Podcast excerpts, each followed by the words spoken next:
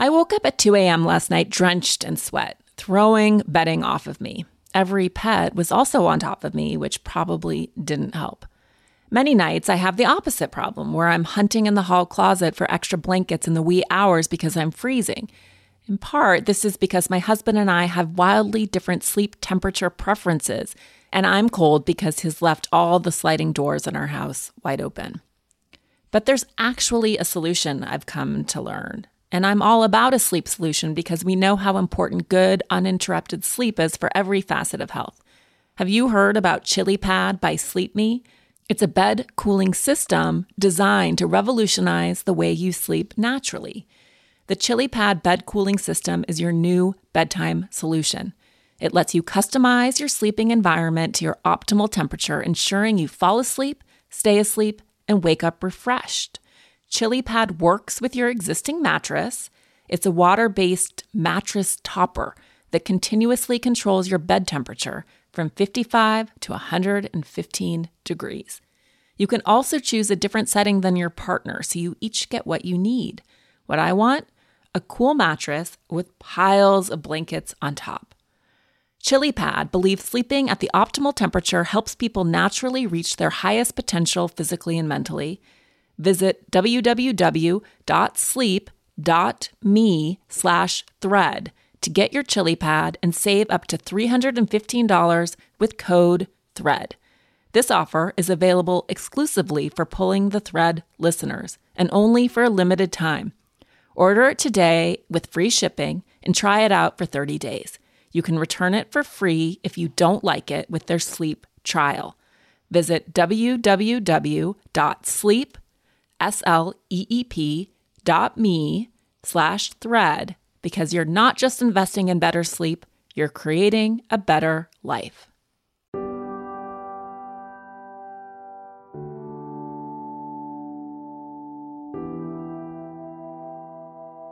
Hi, it's Elise Loehnen, host of Pulling the Thread. I'm an author, podcast host, and parent who built a long career in media. I grew up in a state of perpetual curiosity, investigating the world and asking a lot of questions. In this show, I chat with culture defining leaders, thinkers, and experts about this rare moment that we find ourselves in and how to think about our own lives and experiences within a larger social and spiritual construct. My goal isn't to not be afraid. My goal is to have a relationship with fear. So I'm, I, I presume fear is going to be part of this, this picture. So my goal is more to have a relationship to that fear so I can move with it, so I can push back on it, so I can learn from it. And so it doesn't have so much power over me. But I've not met any truly fearless people. It's more that I've met people who understand their fear and have made peace with it. So says BJ Miller, a remarkable doctor who specializes in palliative medicine and end of life care, which ironically means that he spends most of his time teaching people how to really live. When BJ was an undergrad at Princeton, he climbed an electrified train car and ended up as a triple amputee and long term patient. Understanding the healthcare system from the inside out inspired him to go to medical school, and it also put him into a deep and reflective dance with mortality, fear, and what it means to lean into life. He has become a cultural Sherpa, showing us all what this looks like and how to not pathologize everything. These days, he is the founder of Mettle Health, which makes palliative care more accessible. He offers virtual consultations and guidance for individuals and families dealing with practical, emotional, and existential issues. He joins me today as we discuss his work on life, death, and how we go about handling the in between. Our conversation covers the cultural numbness to death in the abstract and the concrete fear that arises when death becomes personal. We forget, BJ says, that suffering and dying are fundamental and intrinsic parts of life. When we allow ourselves to acknowledge the many small deaths that occur throughout our lives, whether it be the death of a relationship, of a career, or of a way of life, we can use these moments to practice losing and letting go, gaining clarity around what truly matters in the process. The goal, BJ tells us, is not to be unafraid of the end, but rather to cultivate a love of life that's so big it encompasses death as well. I'm thrilled to call BJ a dear friend, and am even more thrilled to bring this conversation to you as we contemplate the year that just was and the year to come. Okay, let's get to it. Well, it's wonderful to see you again, even even on computer screens. I, as you know, such a huge fan of your work and what you stand for in the culture and your good humor as you as you sort of lo- coach people to get closer to their death. And it's funny, I was just thinking about that Joseph Campbell quote, which I'm sure you're so familiar with, which is essentially the conquest of the fear of death is the recovery of life's joy. One can experience an unconditional affirmation of life only when one has accepted death, not as contrary to life, but as an aspect of life. Life in its becoming yes. is always shedding death and on the point of death. The conquest of fear yields the courage of life. I love mm-hmm. that quote. Yeah, that's and to me, good. It's you. It's you. Yeah. And it represents what's wrong so much in our culture. You know, our refusal to look at the fact that what begins must end and that this mm-hmm. isn't an up and to the right chart and we are part of a cycle of life so mm-hmm. you you are that to me oh man wow i'll try not to talk you out of that elise because that is kind of really what i would aspire to i mean I really I, I think maybe all of us should or i don't know should aspire to but i anyway i i do that quote is gorgeous it reminds me there's there's a similar sentiment from Rilke. It basically says something similarly, a little more fla- florally. It's basically like the idea is to cultivate a, a love of life so big that it that it includes death. You know that it, you know, know rather than kind of loving death or getting kind of, I don't know that I love death, but I love life enough to to love death too in a way.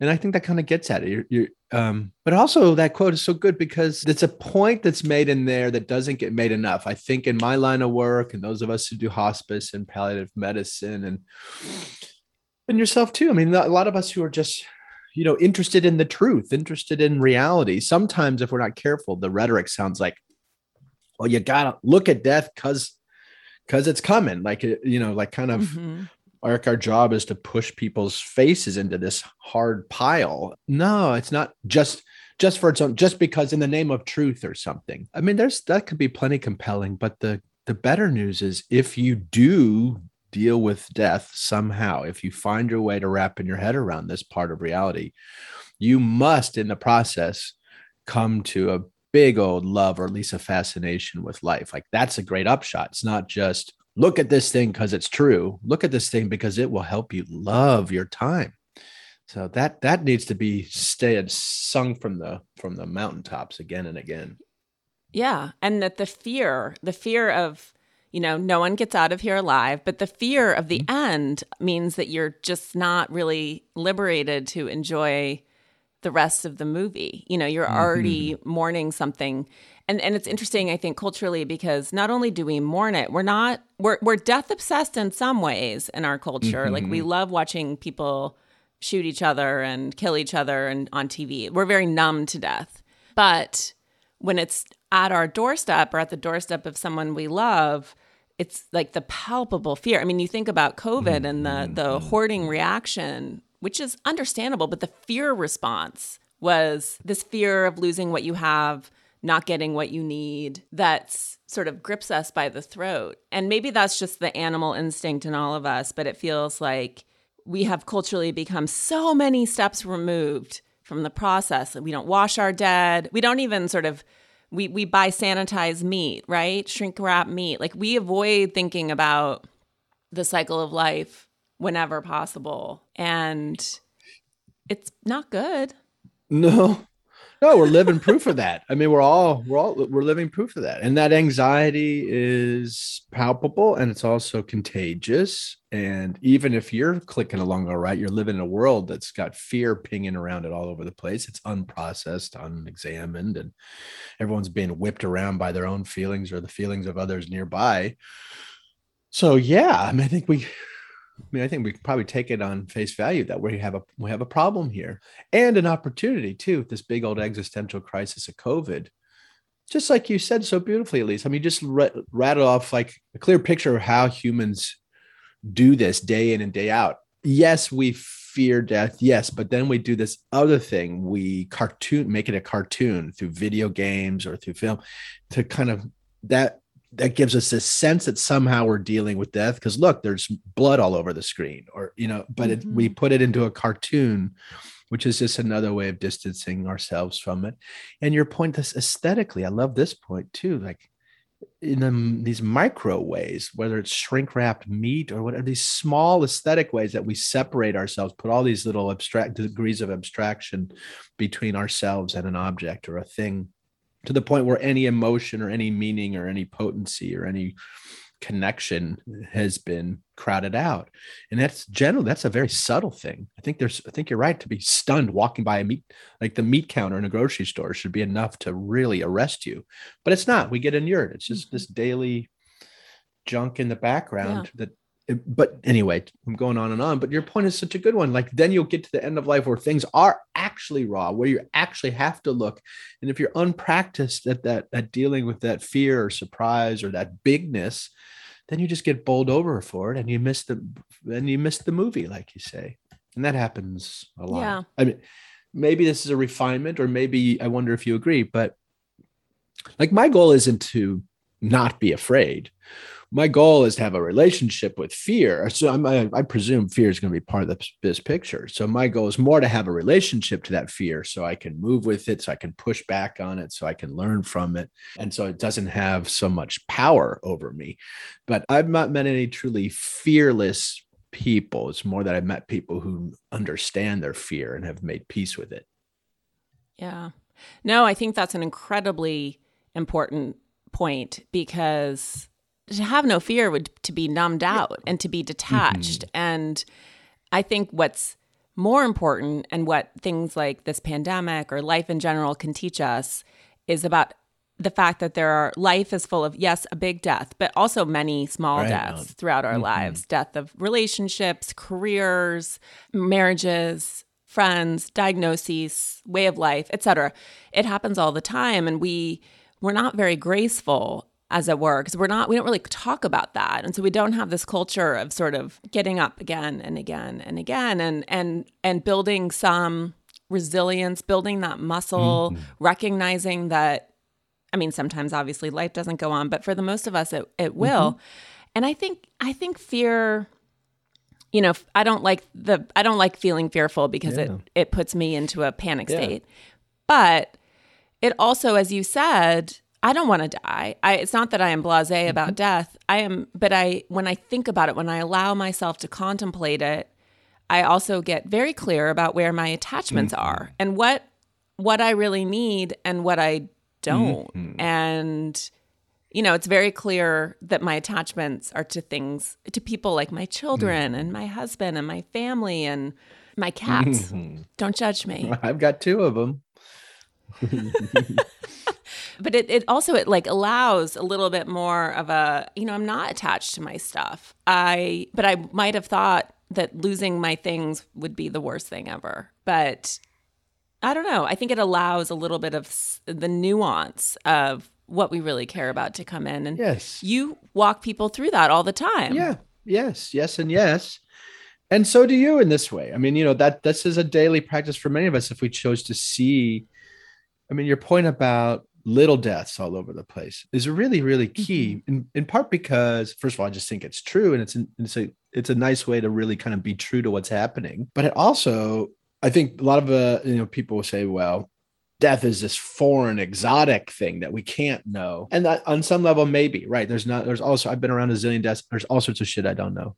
Yeah i i, I you know who knows? Mm-hmm. I, I i can't say what's coming afterward. I you know i but i it, there is seem to be just in terms of our human behavior around it. We do have zillions of practice moments in a daily way around loss like you're describing deaths of uh, roles deaths of ideas deaths of relationships you know etc so those are all we have these zillions of practice runs. So this thing that is exotic and scary and foreign it turns out probably isn't so scary, isn't so foreign, and definitely isn't that exotic. I mean, it's about as normal as it comes. So anyway, we're we're amidst it all the time. So kind of what you're pointing to is we don't have to be in this rarefied hospital with a crazy ass diagnosis. You can just open your eyes to your daily life, and this stuff's going on all the time. So yeah. Yeah. So that's yes, amen, sister. And yes, it is true. This is what I do for a living too. Yes. Yeah. I know everyone says that your 20s are supposed to be the best years of your life, but that wasn't the case for me. I kind of hated my 20s or found that decade really hard. Sensing that I was in the dumps and needed a timeout, my late brother in law and best friend Peter took me to France one year. Officially, we were going to see and stay with his aunt, but really, I think he wanted to cheer me up. We went to the flea markets in the countryside on the weekends where I found a set of very old religious medals. I decided to invest these medals with the belief that everything in my life could shift, and over the following months, things started to move. I kept these medals close and then figured out how to frame them myself. I did this badly, but well enough that they could stay with me ever since. When Peter passed away in 2017, these medals became even more precious to me, earning pride of place next to my desk. They're a talisman of luck, yes, and also of Peter. But my poor framing job from 2002 started to fail recently, and so I decided to entrust my medals to FrameBridge to have them framed right. I've been having FrameBridge frame all my family photos for years, you can upload digital prints, and they do a beautiful and speedy job, making them the perfect place for holiday gifts, as my mother in law and parents treasure photos of my kids, or at least I convince myself they do, and they confirm this for me. But FrameBridge also takes on objects that are typically expensive and difficult to frame. Whether it's menus, tickets, original artwork, personal milestones, hotel keys, keys to your first home, or in my case, medals. You can easily order online at framebridge.com or visit one of their 20 plus Framebridge retail stores. They provide free, secure, prepaid packaging for physical items. They will then frame your piece and ship it to you in days. It's easy, it's affordable, you know exactly what it will cost up front, and they offer every conceivable framing option. Everything I've framed has always looked even better than I expected. Plus, if you're not 100% happy with your piece, they'll make it right. See why FrameBridge has been trusted to frame over 2 million pieces. Visit framebridge.com or a local FrameBridge store to get started and custom frame just about anything. That's framebridge.com. I want to talk a little bit more about palliative care, but first, what you, you when you were talking about sort of what happens next, and I have my own theories. I know we, mm-hmm. that you have theories mm-hmm. that that are what they are, or you just sort of stay open mm-hmm. to whatever it may be. But what's also so interesting about death and what we observe in nature is that that's what feeds new life, right? So, and we always want to take ourselves out of the cycle, but you know, you look at the the the composting of nature, the death, the decomposition mm. that leads to the next season. Mm-hmm. And we think about, you know, it's been my experience having, you know, gone through the, I think you could call it tragic loss of my brother in law when he was only 39, but he is still very present. And, you know, I will argue to the death. No, but I will argue with anyone. Not only who knows whether he is, I, I believe he's energetically very present with me and I feel him and I talk to him mm-hmm. and it mm-hmm. helps me. It certainly hasn't made me, it hasn't obviated my grief. I very much would love to go for a walk with him in 20 minutes and talk to him on the phone but I he is very alive to me mm-hmm. because he lives on in memories and conversations. We're talking about him now. I think about what he would do. So it's so it's so interesting too how we get fixated on the permanence of matter. Like if the person doesn't exist in exactly the same way or the mm-hmm. thing doesn't exist, then it no longer has any mm-hmm. bearing on our reality. Mm. But we know that that's not uh, true. Uh, right. Another stunningly obviously true, uh, you know, not true thing. We can just like your, yeah, our daily lives have ample proof of this, right? For whatever else death may be, and whatever, and you know, the part that I I can't comment on is my consciousness per se, and uh, this sort of sense of I, me, BJ. You know, I don't know what goes, what happens to that, but but there are plenty of things we do know that are right under our noses all the time, just like you described with your brother-in-law. Amen. I mean, so all we can really say about death is that it's it's a it's a change. That much we know. But there's ample evidence that all sorts of things continue on. And back to your point about I think that one of these key key takeaways these days whatever your issue is is coming around to this idea that we yes, there's so much we can learn from nature, like you're describing. This life and death thing is just all in a swirl all the time. Just look out your window. But the next step is seeing that we are that, we are nature. Why? I'm not, it's a mm-hmm. fascinating, I suppose we could trace it back to probably Judeo Christian roots. But this idea that we somehow held ourselves out as distinct from nature, ooh, ooh, that caused, mm-hmm. ooh, that's a lot of trouble. That there's been ooh, some yeah. fallout from that, and it does feel like death is one of these things that reacquaints us with this nature, with nature. Um, yeah, and that we can get started on right away. In fact, we really probably should. I think there's ample proof of yes. that. Mm-hmm.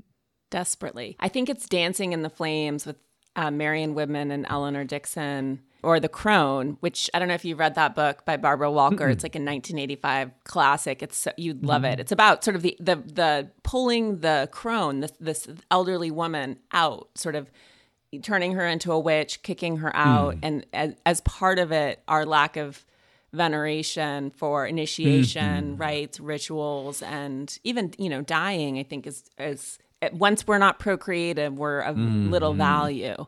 But Marion Woodman and Elinor Dickson, they equate it to the plague and being the first moment when death became this terrible specter that could not be controlled. I mean, obviously, it has roots all over the place. It's like Hobbes, it's Freud, it's mm-hmm. this idea of like our minds we can suppress the body, we can suppress nature or natural urges through our minds, which is where so many of us are stuck, disembodied, mm-hmm. and not really having a full experience. And it is Judeo Christian. It's this like, oh, if we can get over all of these earthly temptations and delights, we'll really live, BJ. Right. Like, we're going to live in heaven. Right. So odd. Yet then we also are like, our death the death might be the narrow gate to heaven and we still we have no interest um in going right. through it. So right. Sorry i just love that last point. Like even if we stick with that tradition that way of thinking it still doesn't add up. I mean you still should be looking at your death either way. So sorry. Yes. Right yeah, you know, huge fan of your sort of practical guide to mm. to death because I think that that's the greatest act of love mm. is being really clear, thinking about this, embracing it in some ways. Not again doesn't mean that you've overcome your fear of dying. And I think everyone needs to do this whether you're 20, 30, 75, right 95. But to keep a Google Doc, keep a working document of what you want, mm-hmm. where your stuff is, passwords. It sounds so strange and but having gone through this process, it is so loving and it hopefully you won't need it for 50 years, but to actually the the one of the worst things in the aftermath is you're dealing with grief and then you're also sort of like how do I honor this person? I they don't I don't know what they want mm-hmm. and and how they want to be celebrated, what music they want to hear. And it's a really actually I've done it now and it's a really beautiful practice to actually think about these things and so I highly recommend that. And I, re- I love your book. Thank you. And as someone who's been there for so many people, both in palliative care, which I know we should talk about sort of as not necessarily the end, but an important, a very important resource for people who are dealing with long term illness, whether it's terminal or not. Mm-hmm. But what do you see? Like, what do you, what are the upsides? Like, what is the beauty of of being there? Because I know it's an incredibly fulfilling career. So, talk us through what you observe. Well, you know, much of the upshot for me has been reifying so much of what you're describing, Elise, and so much of what we're talking about here is and and I things that I could have come to conceptually as a good undergraduate field of study or something you know you can you can you can look at death as an idea and its and its impact in the world of as this construct that we bounce off of. And that's all fascinating. It's all really true. I mean there's plenty to play with you know intellectually but to then take this these thoughts and to wash them through real life embodied by real life i mean a sort of embodied in real time experience to feel the feelings that go with all this to know that something is actually about to really end not as a thought but actually in, in, in its matter you know as, as porous as we described earlier as, as matter being it is still significant. You know there's still something very significant about death. Just as there's significant my just a quick tangent. I mean I, mentioning we were talking about other attachments earlier and other losses like I find I still get a, a lot of I glean a lot of lesson out of the fact that I have cried just as much over lost animals and lost objects that I've mm-hmm. loved, lost limbs, lost siblings. There is something those are not mm. equal. It's a mistake to try to compare and contrast losses, I believe. But it is true that I just, those feelings, they're not so distinct one from the other. And it's amazing how humans, how we get attached to things. It's a gorgeous enterprise. We just have to remember that the other end of it, that there's going to be a moment where we are asked to detach in some way. That's different from unattached. It's different from forget. It's different from leave behind. But one thing I'll circle back to your question, but one of the things that doing this work does for you, watch if you're being careful, you get much better at a very precious piece of this process, which is detachment, which is a letting go, which is a way of dropping your your investment in a thing. Like it's not going to pay you more dividends. It's not got some future payout involved with it. It is what it is, and it's going away per se.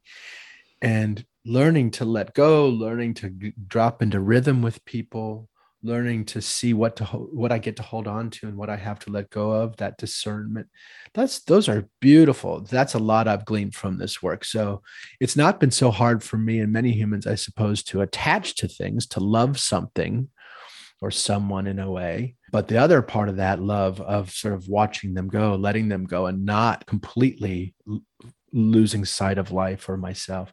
That's a real practice. That's one that I don't think a lot of us are very good at because we move around at this yeah. pace. But that's one aspect of this work. But that's been very valuable for me and it's very much a, a work in progress. I need to learn how to wind up into life and I also need to learn how to wind out of it, up and through. Like there's a there's a rhythm to all this. And I get a lot of practice at that working with people who are facing these moments themselves, and I get to face them with them. So that's anyway. Yeah. I'll shut up for a second. There's much more to say about this job, but that's it. That's one piece. No, I mean, and you're what you're taught that winding up and winding down. I mean, so much of that is we, and I don't know where this comes from. I'm curious to hear your thoughts, but this aversion to change and this idea that somehow we can freeze this moment or things won't evolve or we won't become different people over time. We're very scared of that. And you, I guess, you know, you're a living symbol of getting on an electrocuted train car and having your entire your body, everything completely yeah be different. Mm-hmm. And I don't know if you are more joyful on this side I know you went through an incredible, it was very difficult, obviously. But how do you think about that? Like that complete change to your body. And would you go back? Would you tell that younger self, don't get on that train car? Yeah, probably would. I mean, you know, there are other, there are other, there are other ways to learn these lessons that are a little less expensive, but but your point is still a good one. I mean, I have so I, I only say that in part to not fetishize. I don't want to, you know, I've I've worked in places and around people where I, I found there's a sort of ghoulish habit of comparing sufferings and who's who's got it worse, who's got it harder. I remember when I was in in the rehab setting, like, what are you in for? Kind of talk, like, what you know, what happened to you? Like, the more outrageous the story, the cooler you were on some level. I mean, that's sort of an aside, but but I also but why to mention that at all is because no, I don't think I don't think you need to have these very dramatic stories to learn these very simple lessons. I happen to have had some drama that has sort of driven the point home. but but these are accessible. I don't want anyone to think that you have to have cataclysm befall you in order to find find a kind of get through to these kinds of points that we're talking about today. But for me, it was I did need it. I did need a big old I call it the cosmic spanking. I didn't need something to come along and just smack me really hard and make it clear that I wasn't so in charge. And also, it wasn't just you don't have control, kid. It was actually no. It was more of like a refinement. Look where you do have control. Look where you do have a mm-hmm. say get really granular. And it was also a process of, you know, as a spoiled kid, of course, I thought there were things I wanted to the point where I wanted them so bad, I thought I needed them. And you made mm. you used some language earlier in our conversation today that made me want to, to circle onto this point too. You're you're so you're fertile and rich. Elise there's so much come. There's so much to ping off of with you. Did I just call you fertile? Sorry, I don't. That sounds weird. I mean, I'm like, so into it. I'm putting that on my tombstone. Sorry, I just mean, but there's. I'm a fertilizer. Yeah, you. Yes, you are. And actually, I, I, I, I, I'm with you. I, I think of, of this work that we do as actually a lot like fertilizer. There is something really, really important. I think we get we can't help but start feeling so strongly about something that we want that it becomes a need when it's not really a need. And I've watched that myself mm-hmm. Stripped mm-hmm. down to the studs, and I got to see it wasn't oh in this like taskmaster lesson like like i was saying before like you better now you know you don't have any control. It was more like no no no man look now look look look at all that you can lose and still be you and still exist. Yeah. Like that was a really juicy great stuff. That was hard fought and subtle and came with a lot of pain but that was a big big takeaway. And that's that for me and that's when i get to play out with others now is these sort of big existential crises come along, befall a life. They're inevitable, and when they do, they have a habit of of uh, you know shaking you down and loosening up the barnacles of you, these old habits, these old stories. And if you're if you can roll with it, you get to shed a lot of poundage of stuff you're dragging along. If if you you know it can be overwhelming, mm-hmm. it can be too much but if you if you can hang in there and i watch it happen with people again and again is they get to see what they actually just what what their need versus their wants themselves versus yes. others this control thing so these are invaluable lines of sight and i get to see them all the time and i got yes. i got them early in life Vet bills can be expensive, but Spot Pet Insurance can give you up to 90% cash back on vet bills, so you can worry less about high vet bills. Yep, up to 90% cash back on vet bills for unexpected accidents, illness, and even routine care. And with Spot Pet Insurance plans, you can go to any vet you want in the US or Canada. There's no network you need to stick to, so visit your favorite vet and you can save money on expensive vet bills. That's Spot Pet Insurance. It's no wonder Spot is America's favorite pet insurance. Visit spotpet.com for a free quote today. For all terms, visit spotpetins.com slash sample dash policy. Spot Pet insurance plans are underwritten by either Independence American Insurance Company or United States Fire Insurance Company and produce Spot Pet Insurance Services LLC. This is an independent ad from Spot Pet Insurance Services LLC. It's interesting, you know, living in California with fires, obviously. So we, you know, many years ago now we did a dry run evacuation. We sent our kids with their nanny mm. to her house in Riverside and then we packed some stuff and sat in the house for a few days and this is my husband and I. And we didn't pack that much stuff and then I was like, we have all this time, should I be packing more? And I was like, hmm. no. Like what am I going to do with my wedding dress? Like I don't need any of this stuff. And then a few years after that, we actually did evacuate the fire. We watched from the hotel room. You know, we had our kids and our cats and some papers, and we watched the fire. And it was, you know, our house was in the lower quadrant of where they were, you know, filming the fire. And we were like, our house is gone. Which is kind of sad because we live in a historic landmark architectural house that's very special. But that was the only thing that was that we were sad about. In a way, it was like, I guess we'll, it'll just burn and we mm-hmm. will lose all of our stuff and it doesn't mm-hmm. mm-hmm. matter. Mm-hmm. like it was so mm-hmm. liberating. In a way, it was almost like, let it go. I mm-hmm. can't. I mean, when you talk about, you know, carrying around pounds of stuff, we get so fixed, you know, it's like, I don't know why I have all this these things from my childhood. My mom doesn't know why either. She's very practical and likes to throw stuff away, but why? it's so it's wild what we cling to mm-hmm. and i guess as you're working with people part of that is as weeding out some of these attachments and mm-hmm. then as you say like who's in the hotel room with you it's not fun to be in a hotel room with cats, BJ. I will tell you that. I've been there, sister. or finding hotels yeah. that take cats. Mm-hmm. Wait, sweetheart, you guys are still living out of a hotel now? This is active now? No, oh, oh, this is a few years ago. Oh, Our house okay, didn't burn down. Okay, okay. Came very close, mm. but no, we're not in okay, a hotel. Okay. But it was interest. It was. I won't say it was disappointing because that would have been terrible. Mm-hmm. But in a way, I was like, okay, I'm ready. Like, ready. Take it all, except for mm-hmm. my my kids and husband and animals. Yeah.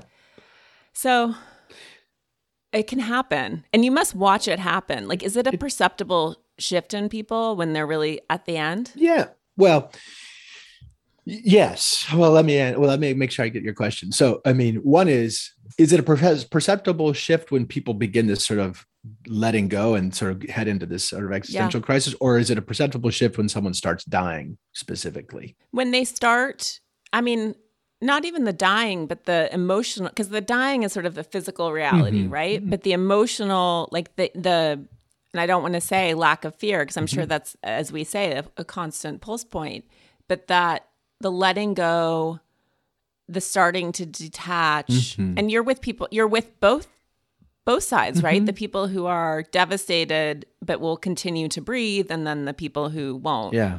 So, what does that feel like? Yeah, it feels like, in some ways, and I can't tell if I'm inured to it or it's just the this what this job, or, or, if it's actually achieved what word it is what we, what it is we're talking about in a way, which is like daily life is filled with this stuff. Daily life is if you're paying attention, whether it's your own life or your neighbors or a bird on the tree that you're looking at, whatever it is, there's ample evidence of what we're talking about all the time.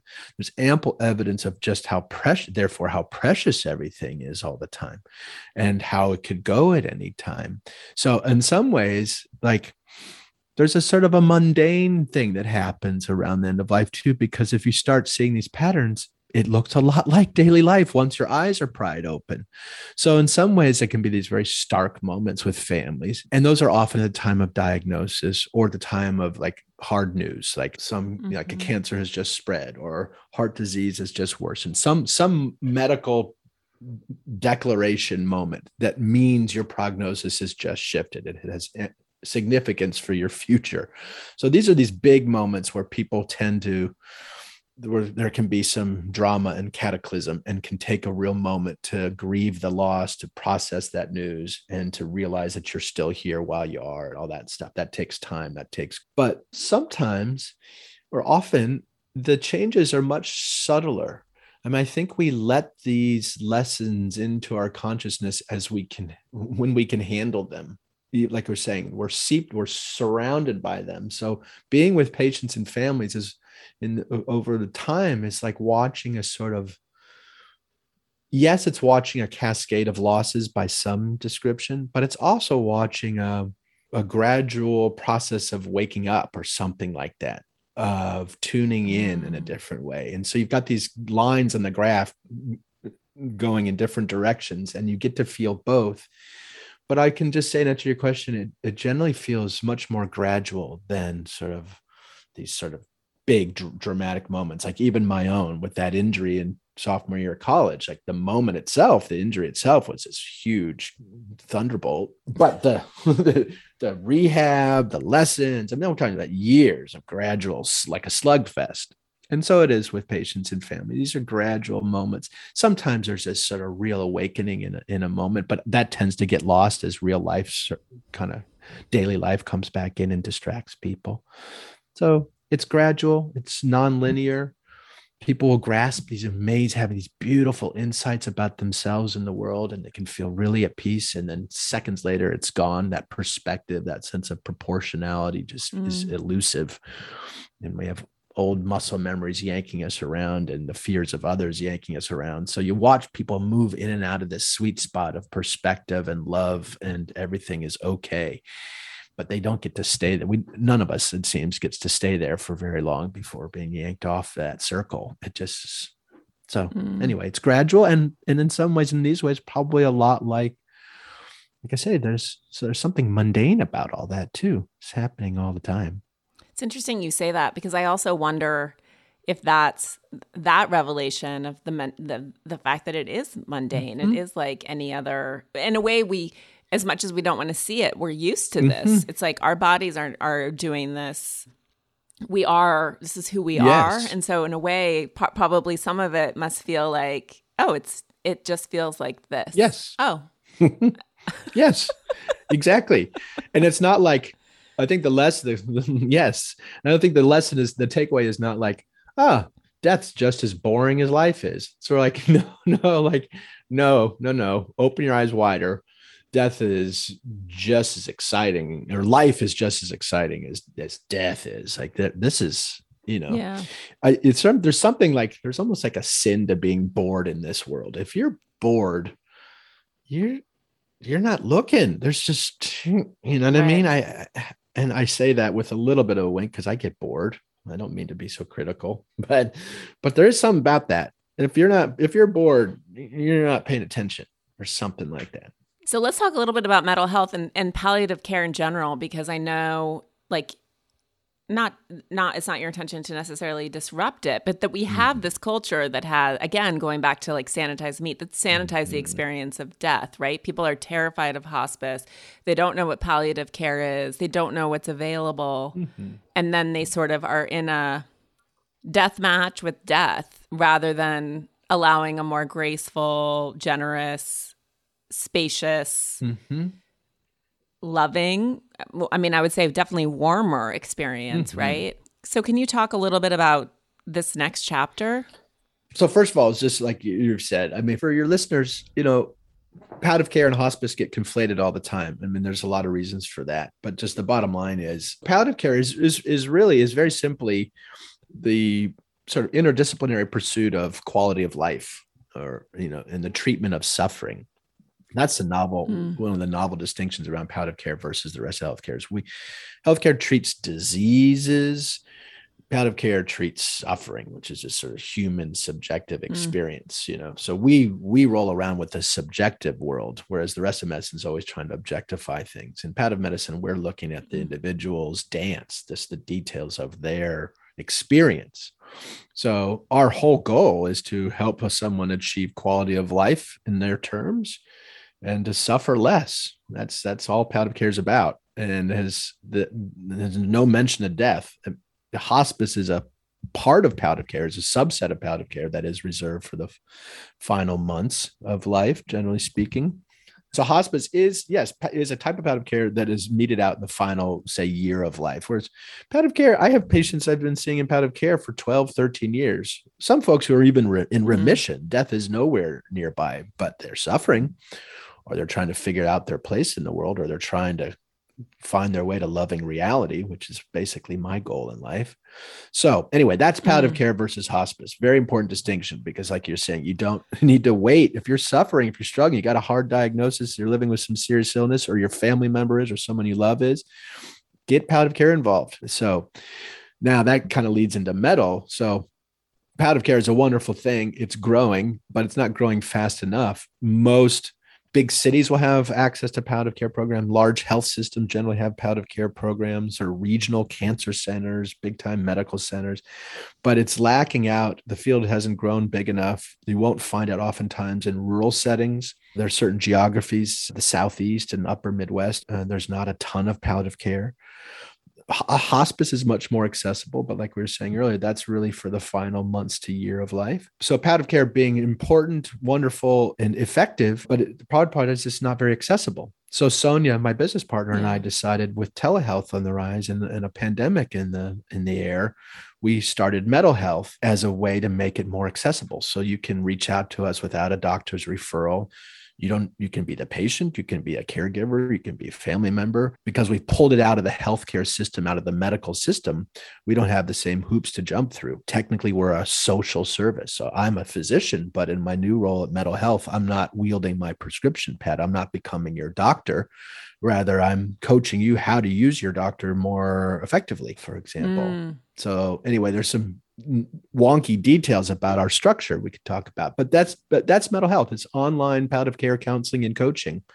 I mean, we talk about the full gamut. We talk about all sorts of stuff. Clients reach out to us. At least it's been fascinating. Some folks have been reaching out just because they're going through big transitions in their life and they wisely see that palliative care has something to offer them like folks who are uh, thinking about coming out of a marriage or changing their careers or looking for meaning in their lives or those folks are also reaching out to us which has been great. Freaking love it. I mean, it's allowed us to totally depathologize illness difficulty disability death even because as we've been talking those are normal parts of a normal life and we're just treating them as, as such. High schoolers are busy but no one's too busy to help fight cancer the Leukemia and Lymphoma Society is looking for their next Student Visionaries of the Year. Could that be your child? High schoolers who participate in the seven week philanthropic leadership development program gain valuable life skills like project management, communication, financial literacy, and entrepreneurship. Forming strong teams behind them, they fundraise for the Leukemia and Lymphoma Society in honor of a pediatric blood cancer survivor right in their local community. Most importantly, this campaign is an opportunity for high schoolers to engage in meaningful work within their community and make a real impact on the lives of blood cancer patients and their families. Sound like something your child might be interested in? You can learn more about Student Visionaries of the Year or even nominate a student at lls.org slash students. That's lls.org slash students. This is very exciting because I, you know, one of the things that like your work in general lights me on fire, but this has been something that I've been thinking about not compulsively, but just this idea of how we're asked to sort of resurrect ourselves again and again throughout life, and there's no structure or support. And typically, we go through these experiences, which can be, as you mentioned, the loss of a pet or a natural disaster, diagnosis, mm-hmm. death, losing your job, mm-hmm. getting divorced, whatever it is. And we're doing it not only typically alone and not timed with anyone else, but these things are scary to people. Mm-hmm. You know, they assume they feel like there's something maybe contagious about it or contagious about the grief. There's so much shame around so many of these things. And there's um, they're amazing resources. They're just scattered. Exactly. And people don't it's and hard too when you're in grief or in this moment of transition to know where to look. Mm-hmm. It's not you're not at your finest. That's why I mm-hmm. love too this idea of proactively preparing for these things. Right on. Yes. Yeah. Right on. I mean, yes, there's a planning is important, and that's what that whole book is about. The beginner's guide to the end is sort of getting yourself prepared, like we're talking, and planning is important. And just like we know in life, it's also important to realize like the plan's only going to get you so far and you got to learn how to roll with uncertainty you have to learn how to move when the world underneath your feet seems to be unstable, you know. And that's uh, ultimately really so much what we end up talking about with folks at Mettle Health or in palliative care in general. You end up describing the experience of uncertainty or not knowing yourself that's those are the details of dealing with illness and death like that's and those are much more relatable. I think a lot of us feel those often oftentimes yeah. you know and having a place to reach out to, to someone who because because you can feel so alone. It can feel like such a sad experience and such a lonely experience but it turns out these are variations on themes that all of us experience and if you go to you know it's fun to just sort of set a safe place to talk about these things and wade in and look in and lean into your life and it's beautiful. I love I love watching how people show up for these. We have these hour long sessions. And it's just so fun watching how people show up and how vulnerable people are willing to be and how the strength. One of the things, another cool thing on the long list of lessons I get to see play out, you know, is this false divide between vulnerability and strength as though vulnerability is weakness mm. it's completely the opposite i mean if you're if you can get vulnerable you are you are inherently strong you know there's something about I've learned to really appreciate that this idea of strength is something that's agile and can shift and mm. can move. Like I find it, I think one of the greatest things we can do for each other in this life is be moved by each other, be moved by life's experience, by change, be altered by them, be sensitive to them. So here again, the idea is to allow ourselves to is is to actually exquisitely feel all these things and be with things these feelings.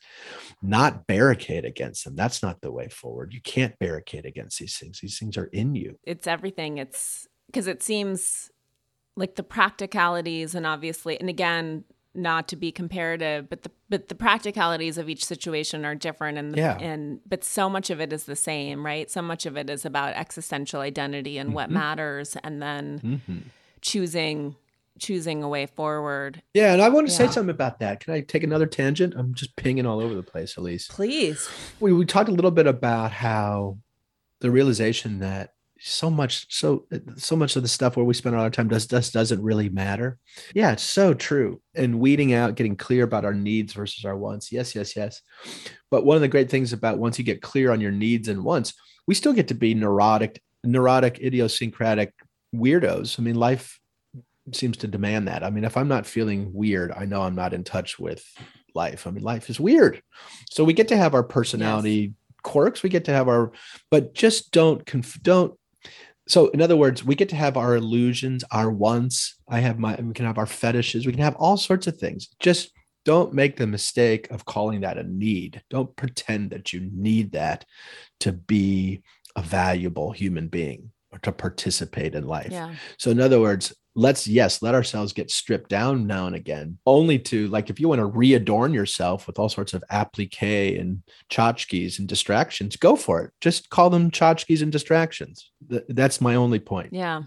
I think the other point worth making too is that you talked about palliative care as, as an antidote to suffering, which I think is really important. But we also tend to conflate culturally suffering and struggling. Mm-hmm. And struggling is important. Life is, of course, it's hard. It's wonderful, beautiful, mm-hmm. worth it. But struggle is not the same as suffering. And I think sometimes we get a little confused. Right on. Right. A good life is not a life that is absent of struggle. I would that would be a boring life. I mean, there's something friction, and we don't have to. There's, you know, amen. Struggle is part of the deal, just like fear is part of the deal. All sorts of tricky things are part of the deal. So the the point here is not to inoculate yourself against pain. Part of the point here is, yeah, let's not suffer unnecessarily. Let's make good choices, but also let's get a lot better with struggling. Let's get more adept at the struggle. Mm-hmm. Let's find even joy in that struggle because that is part of just part of the deal. You wish that away, and you will have wished your life away. BJ Miller is a model for us all. He is truly one of the most compelling and charismatic and wise people I've encountered over years of interviewing hundreds of people. Um, he's one of those people who I feel like I could talk to every day and still get something interesting um, and new. He spends, obviously, his life contemplating what matters and helping people do the same. And then he lives in that way. It goes back to that Joseph Campbell quote that we talked about. For someone who faces death with people on the hourly, he has so much joy. It's palpable. This not detachment from life necessarily, because he clearly loves a lot of people and cats and what he does with his days, but he manages to sort of cup it in the palm of his hand rather than cling to it. And it gives him a grace and ease that I wish we could all cultivate. It's something I would love to cultivate in my life. Anyway, I hope you enjoyed that conversation. And as mentioned, he has a, a practical guide dealing with life and then also Mettle Health, which is really trying to disrupt this idea that we have about end of life care as being either scary or ominous or sanitized in a hospital. Nobody wants to die in a hospital and nobody wants to suffer in a hospital. Hospitals are for acute care. They're not about they're not for healing in that way. And it's really interesting to me that people who are reaching out to Mettle Health are not necessarily confronting health issues, but are confronting other existential transitional issues. Thanks for listening. I will see you next week. Thanks for listening to this week's episode. You can find show notes and full transcripts of the episodes at theelisepodcast.com. Please sign up for my newsletter. I promise I won't spam you. Or follow me on Instagram at Elise Loehnen to get updates on new episodes. I'd also like to give a huge thank you to my sponsors who make this show possible. Please support them the way they support this podcast. This has been a presentation of Cadence 13 Studio.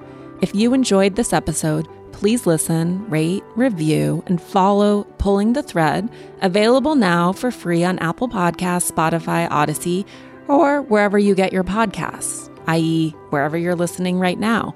I also want to thank you in advance for sharing any episodes with friends who you think might like the show, because that is how podcasts grow. I want to give a shout out to Phil Svitek, Lauren LaGrasso, Serena Reagan, Mary Kate McDonough, and the entire Cadence 13 team for producing these episodes, and to Valero Doval for my key art. Take care of yourselves. I'll see you next week.